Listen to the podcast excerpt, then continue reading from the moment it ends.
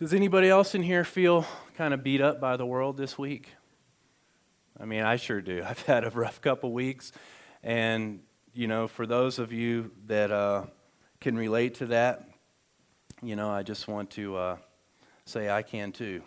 And, you know, maybe some of you can't. Maybe you guys are in a season of, you know, everything's going right, everything's going perfect, everything's going according to plan. And those are great times too. Those are times to, to, to give thanks to the Lord. But, for me personally, I've had a pretty rough go of it. Seems like every area that, you know, and I'm, I'm not up here, I mean, this isn't a therapy session or anything, but um, yeah, I just want to say, oh, I can use it for that. So we might as well. I don't know if Sean would appreciate that. But, you know, it's, it truly is in those times that you, you know, you feel like you're going from battle to battle to battle. And the circumstances begin to, compound themselves. And it, and it is, it's discouraging. And, you know, through those, through those times, though, I mean, what God's shown me is that despite whatever it is that's going on, I mean, those are truly the times that we're reminded how good and how strong and how loving our God is. And when we look back, we can see that even more clearly. I just want to start out with reading a, uh, a passage through. Uh, Matthew 11, 25 through 30. If you guys want to turn there, you can. Matthew 11, 25. And I'll just begin reading. He says, At that time, Jesus declared, I thank you, Father, Lord of heaven and earth, that you have hidden these things from the wise and understanding and revealed them to little children. Yes, Father, for such was your gracious will. All things have been handed over to me by my Father. And no one knows the Son except the Father, and no one knows the Father except the Son, and anyone to whom the Son chooses to reveal him. Come to me, all who labor and are heavy laden, and I will give you rest. Take my yoke upon you and learn from me, for I am gentle and lowly in heart, and you will find rest for your souls. For my yoke is easy and my burden is light. And you know, never once through going through anything that I've gone through have I come to the Lord and felt myself more burdened. Never once have I been going through something and come to the Lord and felt myself more anxious or more angry or more disappointed or more discouraged. You know, every time that we come to the Lord, He's there for us. And not only is he there, but he promises to give us rest. That's not always the case when we come to one another, unfortunately. You know, sometimes we come to someone else and, you know, maybe they don't really want to hear what we have to say. Maybe they're too busy. Maybe they're going through something that's worse. And so what we have to share maybe sounds kind of, uh, it's not really, you know, I've got, you know, anyway. You know, we see that in Job's life where he called his best friends, those who came to minister to him, says, You guys are miserable comforters. You're not making me feel better, you're making me feel worse. You know, and I'm reminded in that that what a blessing it is to have a good friend, to be a good friend, to be the kind of person that can also offer, as Jesus says, that rest for your souls, that understanding and that compassion. That's a rare thing in this world. When we come to the world for relief, we're met with platitudes and inspirational quotes. You know, that is a huge deal these days, isn't it?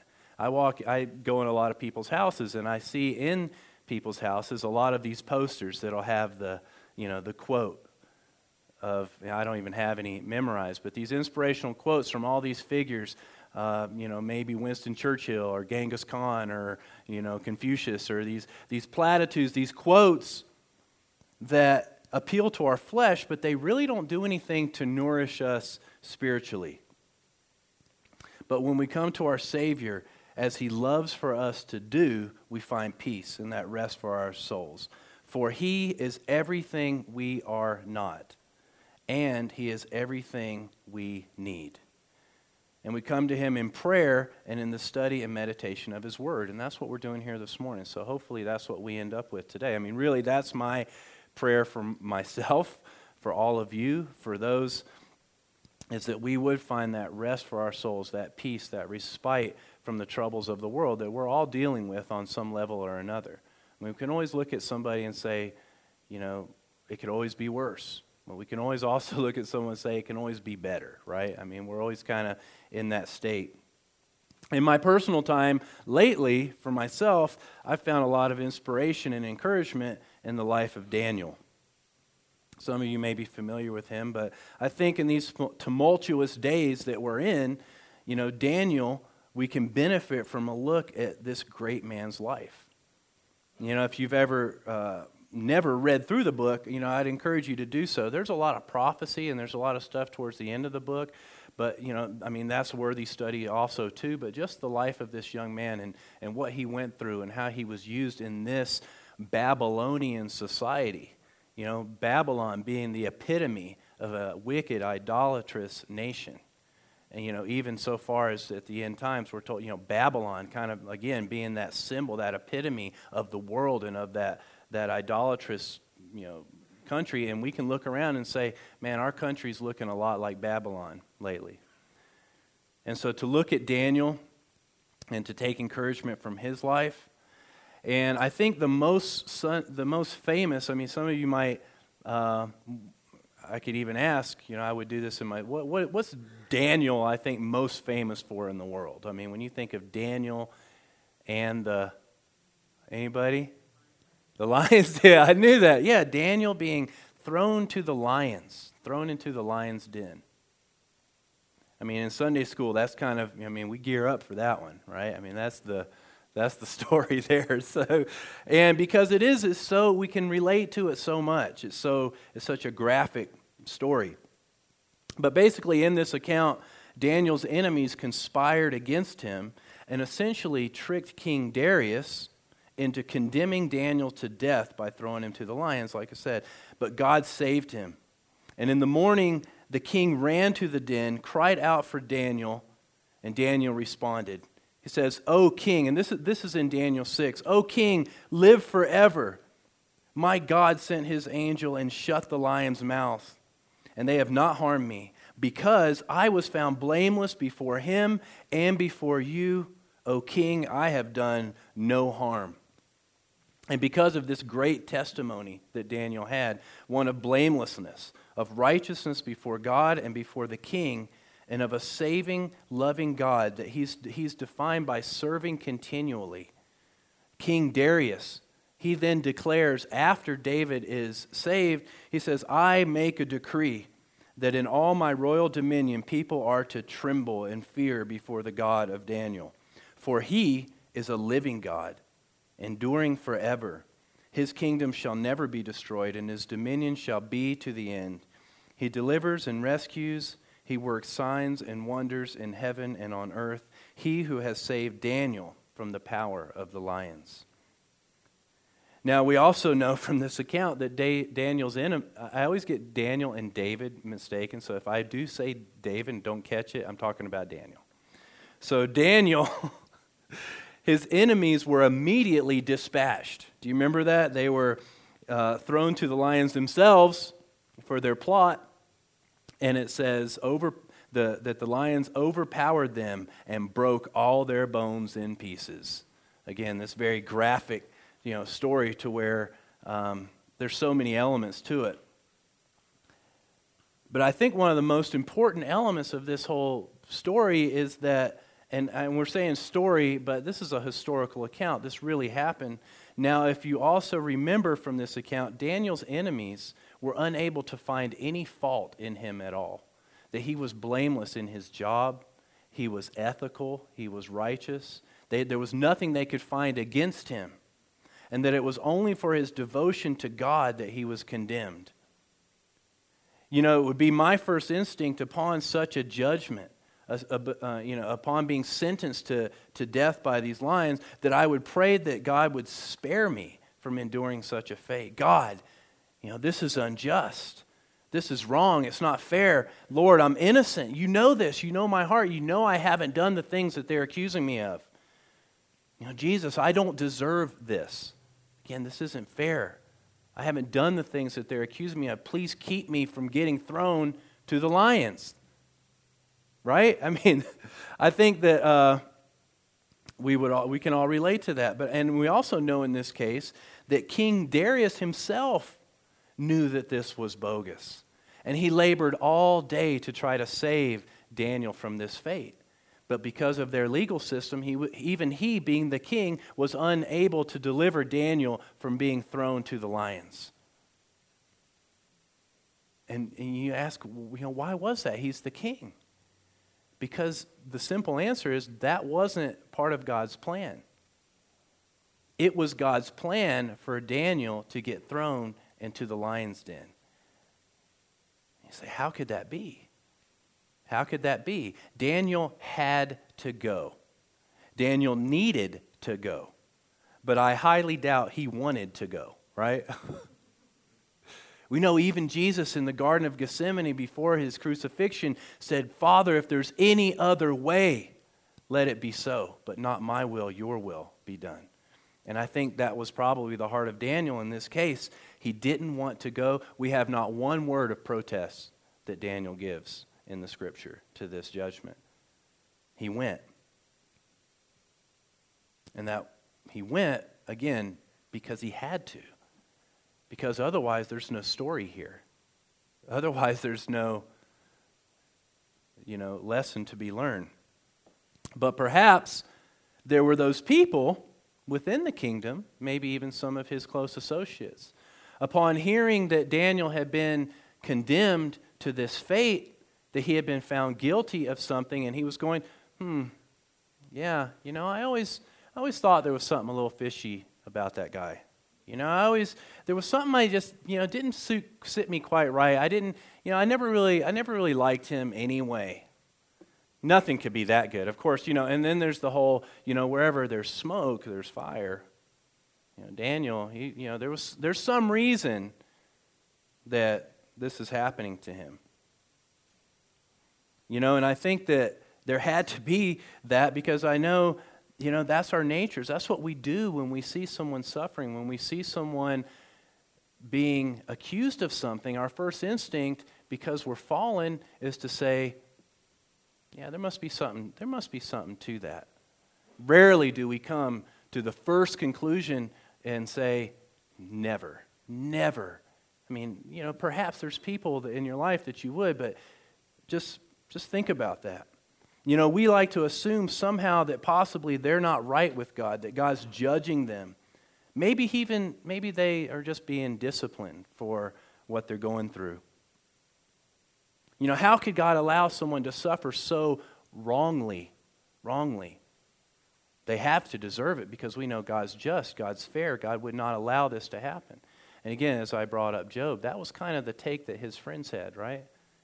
Job, Job, there's, there's something going on here. There's something that you're missing. There's something that you're not admitting to.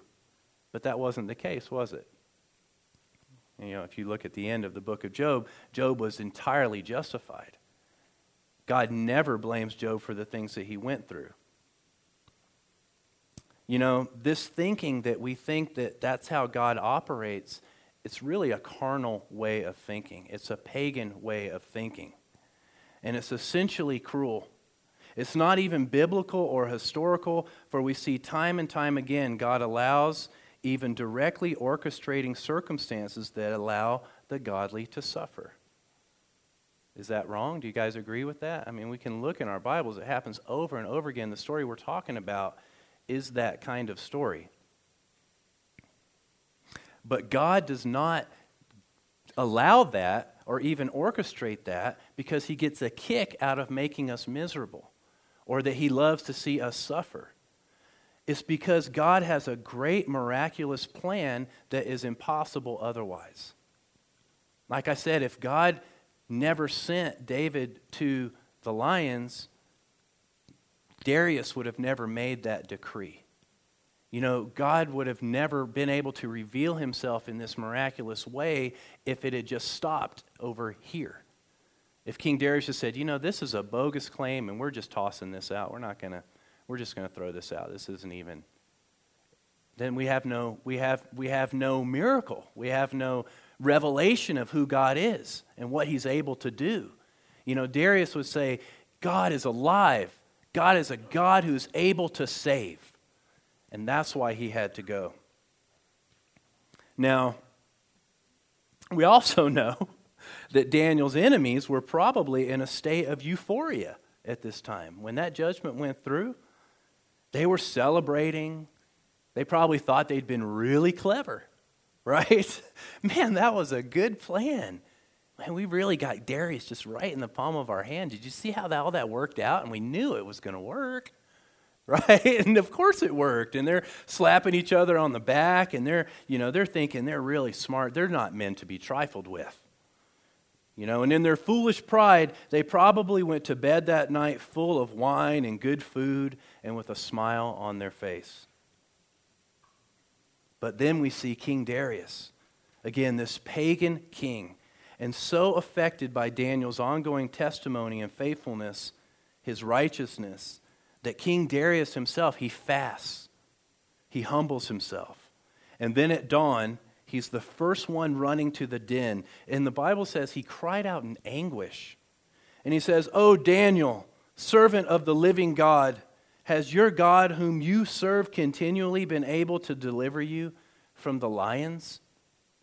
Now, what you have to understand, what incredible faith this took. I mean, there was no chance of survival here. This was a death sentence. And for Darius to fast, and we can assume, possibly pray and to seek out God and to, and, to, and to just humble himself in this way. The most powerful man in all the realm. To even, have an, to even have had a shred of hope that Daniel was alive in the morning shows what faith he had in this God whom Daniel served continually, whom he didn't quite know himself, apparently, but he knew Daniel. And from that, he knew the testimony that he had, and he knew it had to be real. And that's what caused him to run to the tomb, or not to the tomb, what would have been a tomb, to the den in the morning and say, Daniel, Daniel, and call out for him with just the slightest possibility that Daniel might answer. We see how incredibly impacted that Darius had been by this great man of God. And I love how he does. He characterizes him this, characterizes him you know, Daniel as this guy who serves God continually. You know, King Darius knew this about Daniel, and his enemies knew this about Daniel too, didn't they? That's why they had to trump up these charges against him. And I pray, you know, that's our testimony, both individually and as a fellowship. You know, I've known many of you in here for many years. And I do know that about you. And that's been a great example and encouragement to me in my own walk. You know, I tried for a long time to kind of be a Christian on my own. I had an idea of what it was to believe in Christ. And I did believe. I believed the gospel, I mean, from front to back. I didn't ever doubt anything the virgin birth, the, you know, uh, whatever, I mean, name it you know, rising from the dead on the third day, crucified. I mean, I believed all that, you know, for sure. But it wasn't until that I saw examples of other men in my life who I respected that loved and served God continually that I knew what it was to even really be a true disciple of Christ. You know, and that's kind of a disconnect that we have in our society. We think that if we believe something, that's enough. But belief, obviously, we know, has to have an impact on your life, like Daniel's, you know, to where, you know, there was no fault in him. He didn't cheat on his taxes. You know, he didn't hide things from the king. He didn't have his own little stash over here where he was skimming off the top and all this stuff. There was nothing that they could do to accuse him of because he served God continually. And like I said, as you guys have been an example to me, as men in this fellowship have been an example to me and helped me in my walk, I wonder if even perhaps Daniel at this point, when he received that judgment to go to the lions, that he wasn't emboldened to walk into that den by the previous trial of his three friends. You know, they're Hananiah, Mishael, and Azariah. You guys, you know, the popular Babylonian names they were given Shadrach, Meshach, and Abednego. The same three friends of Daniel also recorded in the book of Daniel. I'm sure you remember the story if you're You know, again, this is one of our big Sunday school Bible stories where these three guys are thrown into this blazing furnace by King Nebuchadnezzar. Again, simply for being faithful to God, for refusing to bow down to the idol that Nebuchadnezzar had made in his own image. And I love how he says, okay, if you bow down and worship, because you know you can tell Nebuchadnezzar doesn't want to just slaughter these guys either. These are valuable men. These men are righteous and good and faithful. And he doesn't want to kill them. He gives them one last chance. Okay, when you hear the band start up and you fall down before this image, it's all good. It's all forgiven. But if you don't, you're going to get thrown into that fire. And then he, you know, this classic statement, and what God will deliver you from my hands. And we see his pride. You know, what God, you know, these statues around, you think they're going to help you?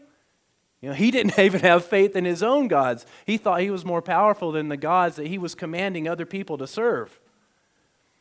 But yet, we know that they were delivered by one who was in the furnace with them that had the appearance of the Son of God. And they come out, and then not a singed hair, not even the smell of smoke on their clothes which I think is amazing. Any of you that like camping, I mean, you smell like smoke for a week afterwards, right? I mean, you can't even get it out of your hair. They're in this blazing furnace, not the smell of smoke, not anything. And we're also told that at that time, that their enemies were, you know, suffered retribution, were also thrown into the fire, and that King Nebuchadnezzar also confesses his faith in this great living God. And I wonder if that incident emboldened Daniel in that time. That's how, when we go through trials and we see God's miraculous work, it encourages those around us. You know, when we have that testimony, we see how it affects the unbelieving world. That we serve Him continually, not ourselves, but Him. That we will not worship the gods of this world, regardless of the cost that we will willingly lay down our lives, whether literally or figuratively, for the truth of the gospel. And that's our heritage as Christians here today. That's why we're here. Because Christians for thousands of years have taken that stand and have not renounced their faith, would rather suffer persecution and death. And that's what's going on all around the world right now. It's not going on here yet to that extent, but you know what? It sure is going on politically you talk about political suicide, stand up for the doctrines of the Christian faith. Say you believe in the second coming of Christ and see what persecution you will endure. Say that you believe that there's only one way to be saved, one name under heaven, Jesus Christ, to be saved. And you will suffer persecution. It is going on on a different level. You know, I don't want to put our trials on you know the same level as those brothers and sisters that are being killed for their faith in the Middle East or wherever.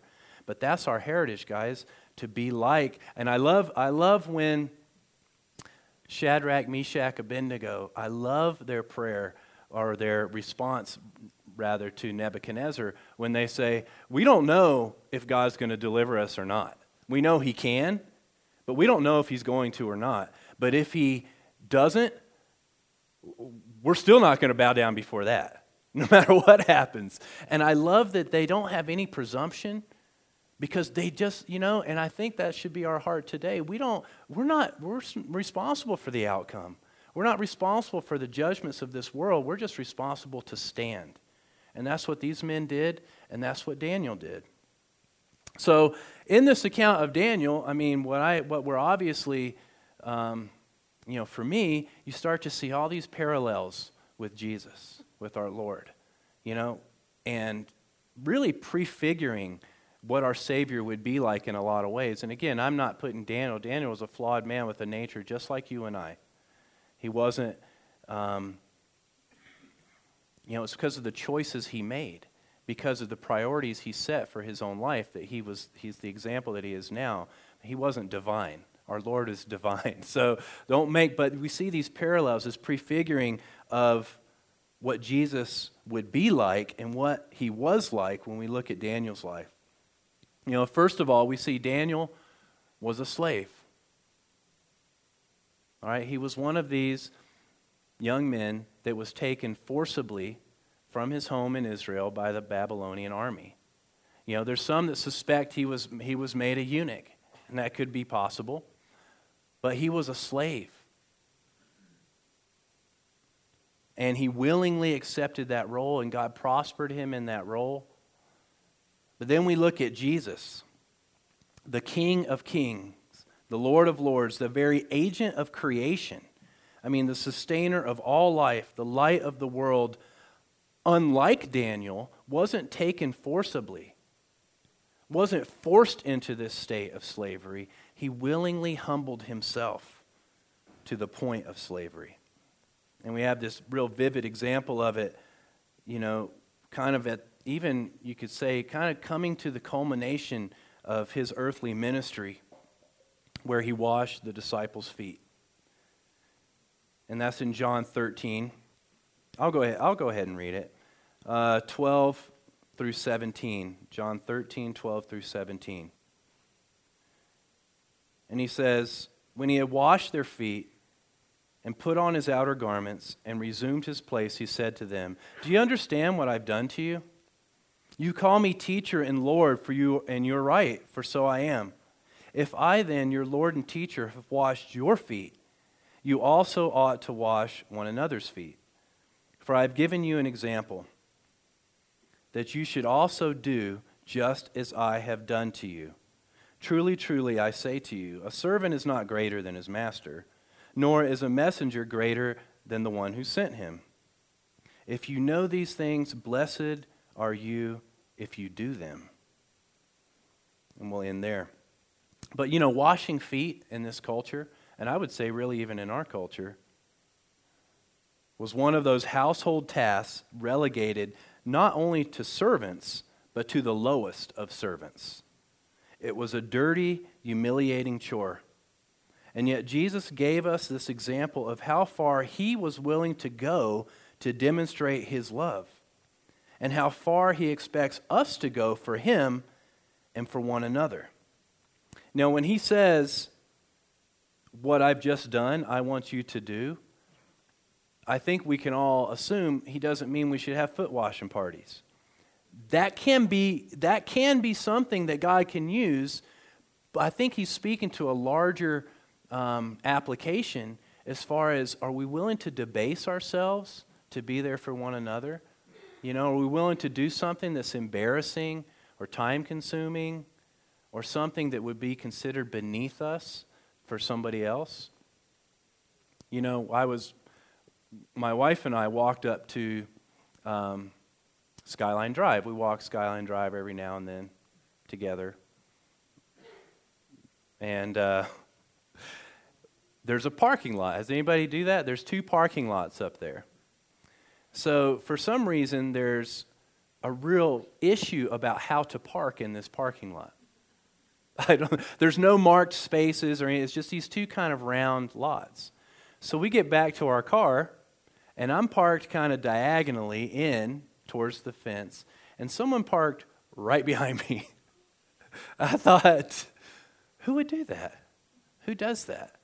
You know what I mean? Do you not have any self awareness at all that someone's going to come back to this car and have to back it out and work around your car to try to get out of this parking lot? And it's just, they, did, they obviously just didn't care. I mean, or didn't even think about it or whatever.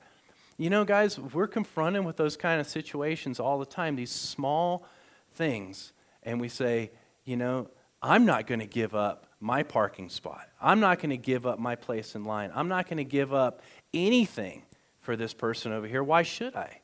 You know, and we fall into that realm of thinking. Obviously, God, God calls us to a great, you know, a greater effort than simply that. But just to even have that self awareness when we're out in the world, how are we affecting other people? You know, if I you know, and I'm just going to keep using driving. There's so many things that we can do in driving that will simply, you know, not cause conflict with that person. I think that I think God smiles on that. If we can drive in a certain way that causes the guy behind us not to, you know, make hand gestures and, and use language that he shouldn't, you know, I think that pleases God. Obviously, again, he's calling us to a much greater thing. But just to have that awareness, we're servants to the world, we're servants to one another, just like he was a servant to us. You know, and how often we're just so we're so wrapped up in our own thing that we forget that. But man, you know, Jesus has taken us to this whole other level of not only am I your Lord, but I'm going to be your slave. How much more should you be serving one another? You know, the second point that I see in Daniel's life was Daniel was blameless, like we've talked about a couple times. I'm not saying he was without sin. I'm saying he conducted himself in such a way as to be a witness to the world around him. You know, his accusers, again, they had no evidence against him, they could find no fault in him. You know, there's this, there's this idea that if you get audited by the IRS, that's a scary thing. You might have everything in order, but you don't know. They might find something and this and that. I mean, you know, I got audited one time. I have an accountant and everything, and thank God he took care of it, and I didn't hear anything about it. But there was a little bit of like, hmm, I hope everything's okay. You know, but isn't there that thing within us that we you know, we want to be blameless, we want to live our lives, but you know, what I realize about myself is we're so blinded sometimes to what's going on in our own hearts and our own minds that, you know, are we? But David's, I mean, excuse me, I did it. Daniel was blameless. And like Daniel, Jesus in John uh, chapter 8, he says, Because I tell you the truth, you do not believe me. Which of you convicts me of sin? If I tell the truth, why do you not believe me? You know, which of you convicts me of sin? You know, and that's our Lord. He could stand up be, before the most righteous men of that community, apparently, you know, in outward and keeping the law, these men who were extremely learned and devout, and he could ask them point blank, which of you convicts me of sin? Now, if I did that, I'm sure some hands would go up. right? Chuck would be back like, I got something. I got something on you, you know? But no one answered a word. If I tell you the truth, why do you not believe me? I'm sure my wife would raise her hand. She'd be demure about it, I'm sure. Maybe she'd tell me later. But we're told plainly also, just about Jesus' you know, that Pontius Pilate, this judge, this hard Roman, this hardened man, who was dealing with so much, you know, the rebellion and the wars and the politics of Rome and all this stuff. And he says plainly to the Jews, I find no guilt in this man. I find no guilt in this man. And then we remember this Roman centurion, too, stationed at the cross, seeing Jesus suffer and all the accompanying signs. He's quoted as saying, Certainly this man was innocent. This hardened Roman centurion, again, who had undoubtedly seen hundreds of guilty men die, knew Jesus was different. That this was probably the most, the only innocent man he had ever seen in his life. You know, know that being blameless, and then we're coming, you know, come back around a little bit. Know that being blameless, though, that being obedient and righteous, that's no guarantee against tribulation and travail in this world. Actually, as we see in Daniel's life and in the life of our Savior, it's a guarantee of persecution. You know, I love Apostle Paul. He puts it very plainly in writing to Timothy his son in the faith in 2 Timothy, he says, Indeed, all who desire to live a godly life in Christ Jesus will be persecuted. Again, you know, we see it in our society today already. Daniel had enemies. You know, John, uh, again, he records the words of Jesus in chapter 15. He says, If the world hates you, Know that it hated me before it hated you. And you know, there's people that hate Jesus today. You think, why? Why do you hate Jesus? There's those people that are kind of indifferent, But there's those people still today, that spirit of hatred that's been passed down for all these thousands of years. You know, you watch a movie or something, and all of a sudden his name is the name that's a curse word in the movie. You know, why isn't it some other deity or some other god or anything, but it's always his name that they use? You know, and he says again, if I had not done among them the works that no one else did, they would not be guilty of sin. But now they have seen and hated both me and my Father. The, but the word that is written in their law must be fulfilled. They hated me without a cause. And that's a quote, Jesus is citing Psalm 35, written by David, who also had a, you know, knew a thing or two about having enemies. This man of war who constantly fought the enemies of God, some of his own making and some not, you know. He was loyal and a loving servant to King Saul, and yet Saul for years sought to kill him and sought to take him out. You know, Jesus was constantly challenged and tested by the religious leaders of the day. But because of their envy and their hatred, they conspired to murder him despite all the miracles and good works he did. He asked them one time, he says, I've shown you many good works from the Father. For which of them are you going to stone me? And they answered him, It's not for a good work that we're going to stone you, but for blasphemy, because you, being a man, make yourself God. Now we know that Jesus wasn't making himself out to be something, that he was God, and the works that he was do- doing proved that to them. But that didn't matter, they didn't care. They hated him without a cause, even contrary to. I mean, how can you hate a guy? That can feed 5,000 people with a basket full of food? How can you hate someone that can make the lame walk and the blind see and heal the sick? You know, how can you hate someone like that? It's utterly irrational.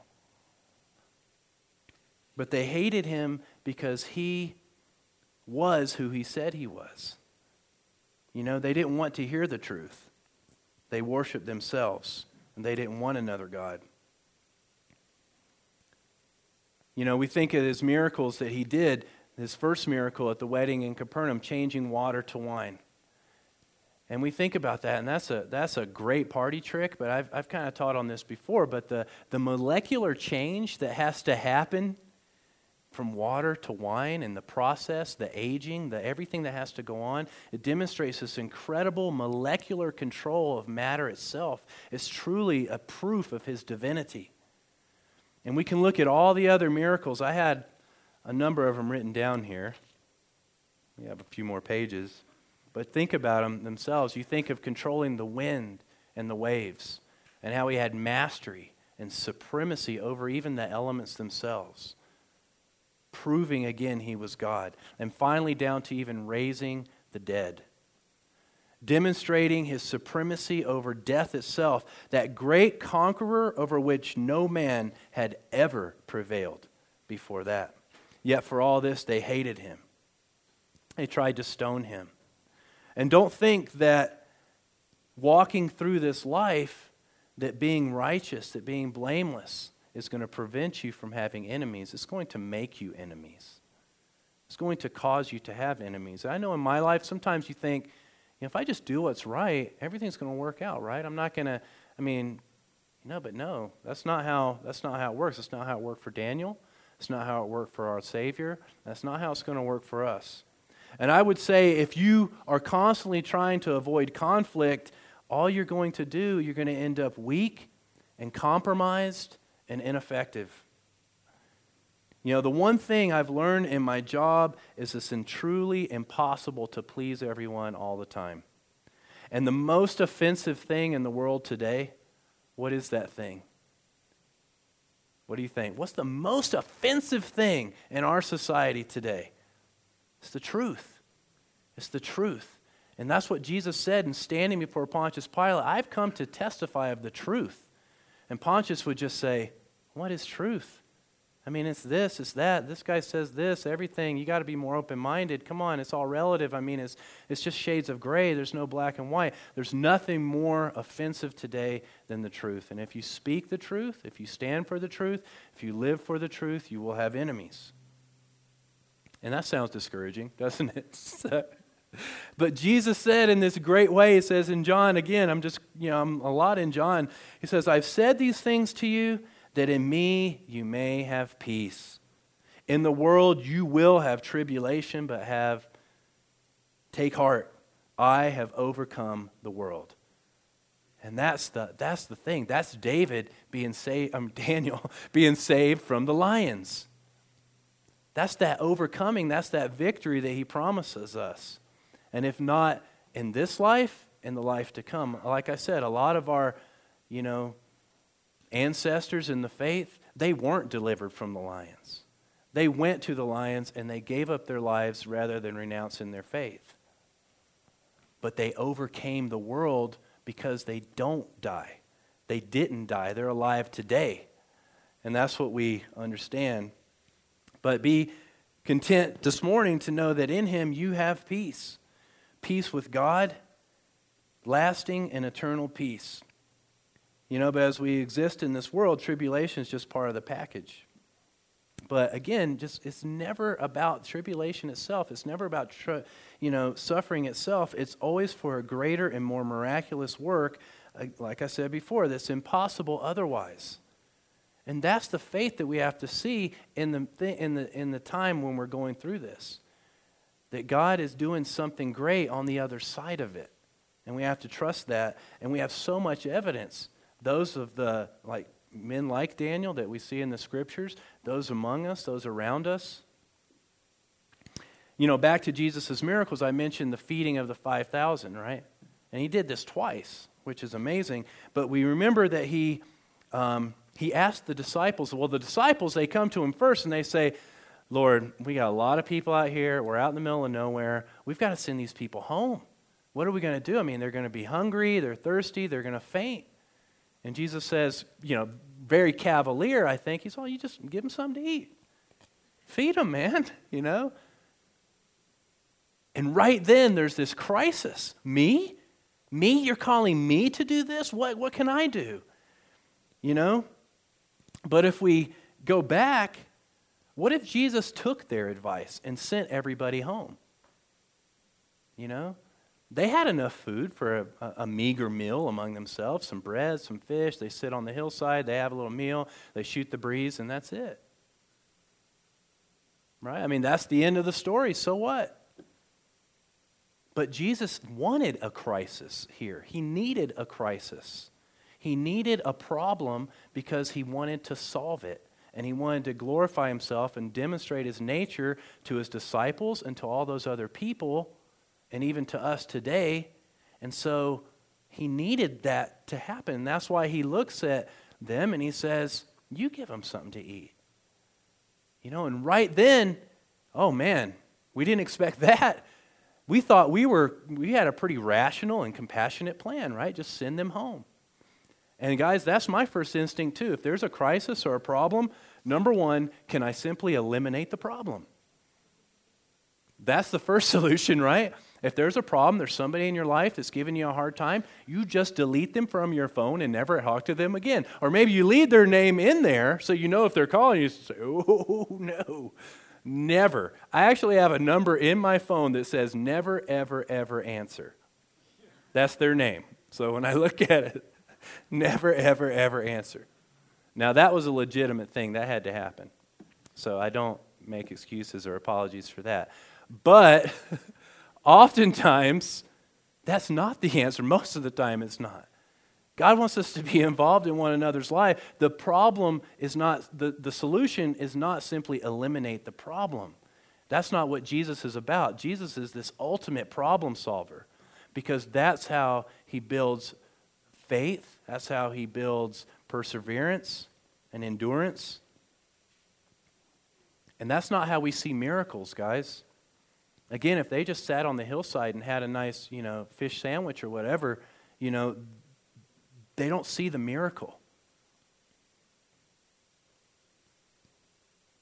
And that's when we see that. It's through, oftentimes, it's through greatest tribulation, the greatest trials we can endure, bring the greatest miracle in our life. You know, yeah, I brought up a person. I mean, there's that's, that's often kind of, you know, there's, there's trials of finances, there's tribulations that have to do with certain things, but I think that what really affects our heart the most is, is just people, it's just having people that hurt us, people that we perceive that have betrayed us or something like that. And you know, the closer you are, the more you love somebody, the more access they have to that place in your heart that truly, you know, can be devastating. And it's those, you know, we look at those, these people, these, these, these enemies, you know, um, in a way that we want, like I said, to eliminate any kind of contact with them, to uh, just put them in that category of, you know, this person is our enemy for this reason, for that reason. They did this to me, they did that to me. We know in Matthew 5, Jesus taught, You've heard that it was said, Love your neighbor and hate your enemies. And that makes perfect sense, doesn't it? I mean, isn't that the way it should go? Love your neighbor and hate your enemies. I mean, that was what was taught. That's what the Jews taught. If someone's your enemy, and that's Israel today, that's what they say. If you kill one of ours, we will kill a hundred of yours. You know, that's kind of their mentality there, and they've lived under this this horrible oppression, this, this violence for so long that that's their, you know, their military is very, you know, don't mess with them. You throw a rock at me, I, I will bomb you. You know, if you, and I'm not, you know, I'm all, I mean, they have to defend themselves. I'm on Israel's side in this. But that's still their mentality today. You know, love your neighbor and hate your enemies. Take vengeance on your enemies. If they kill you, if they attack you, then attack them back with such fury that they will never want to do it again. But Jesus says, But I say to you, love your enemies, pray for those who persecute you, so that you may be sons of your Father who is in heaven. For he makes his sun rise on the evil and the good, and sends rain on the just and the unjust. You therefore must be perfect as your heavenly Father is perfect. That's what Jesus taught us and that's what he demonstrated on the cross when he says, Father, forgive them. They don't know what they're doing. They, don't, they know not what they do. Forgive them. And Jesus even praying for his enemies at the point of his death, at his ag- in, in the midst of his agony. You know, we see, just talking about enemies,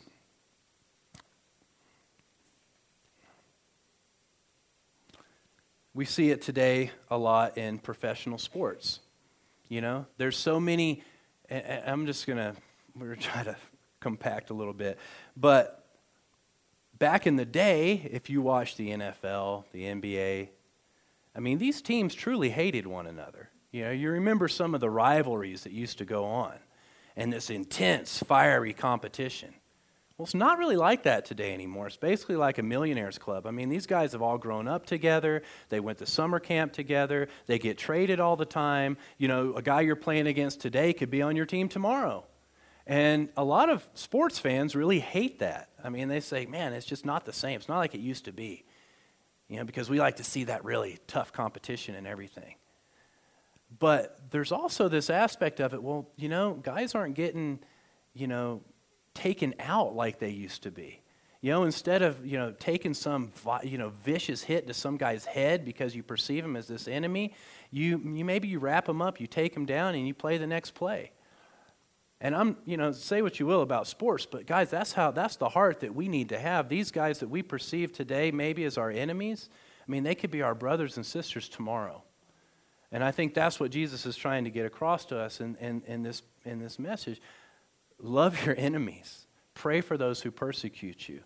That's how God is. You know, when we wake up in the morning, the sun doesn't just shine on those, you know, happy little Christians running around. It shines on everybody.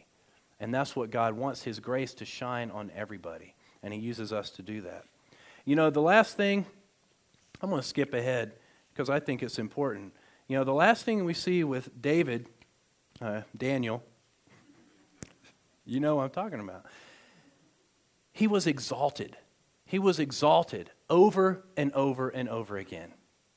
You know, he was exalted as a young man when he, when he renounced all the delicacies of the king And he said, I, am not going to defile myself with that garbage. I'm not going to be like everybody else. You know, the king saw that in him and exalted him to this place of authority, him and his uh, three friends. He was exalted after this account of the lion's den, where, you know, because, and, and exalted kind of in this indirect way where Darius is all of a sudden, it's, it's Daniel's God that we all need to worship. And instantly that puts Daniel in this place of, yeah, my God, my God. I would say he took personal pride in that, but what a, what a cool thing, you know, for him to be exalted in that way. That's what God wants us wants for us too. You know, we've talked a lot about suffering and, and humiliation and hardship this morning.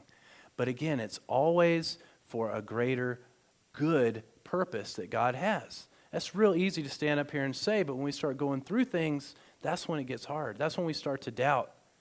That's when we wonder, why is God allowing this? Why would God allow this? And we ask all these questions, and it's totally normal to ask that. That's not a sin to question at times and to, and to feel weak in your faith. But, you know, First Peter, this man who betrayed Jesus Christ, the only apostle that we're even recorded did that.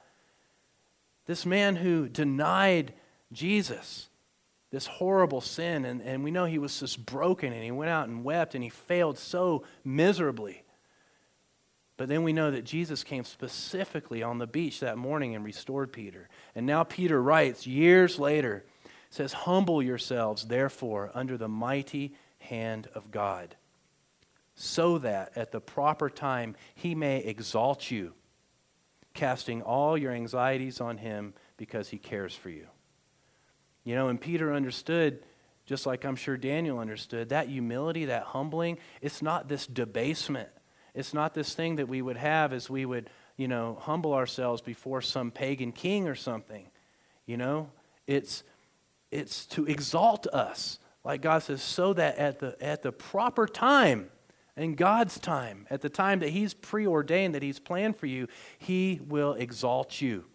And not exalting in this, in this self you know, um, fulfilling way, or not even exalting you over one another or putting you on this place of prominence, but exalting you over your guilt, exalting you over your sin, over the curse of death in this world, exalting you over your circumstances and finally exalting you into this place where you become heirs of eternal life.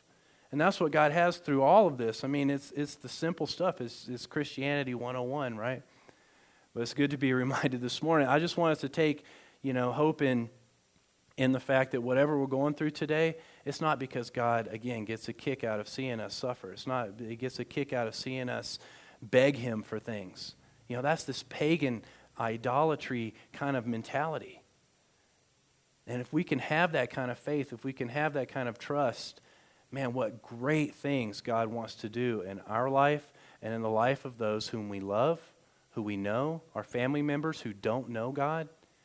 Even those people in our life, maybe now that we perceive as some sort of enemy or some sort of threat. And just see what God has in store for you. So I'll pray. Justin, are you doing the last song? Let's we can do. Jesus also taught us if you seek me, you'll find me. It's just that simple. You know, this week I encourage you and even myself this morning seek him in his word, seek him in prayer. In this verse in 10, uh, Psalm 105, verses 3 and 4, it says, Glory in his holy name. Let the hearts of those who seek the Lord rejoice. Seek the Lord and his strength. Seek his presence continually. And Lord, we just uh,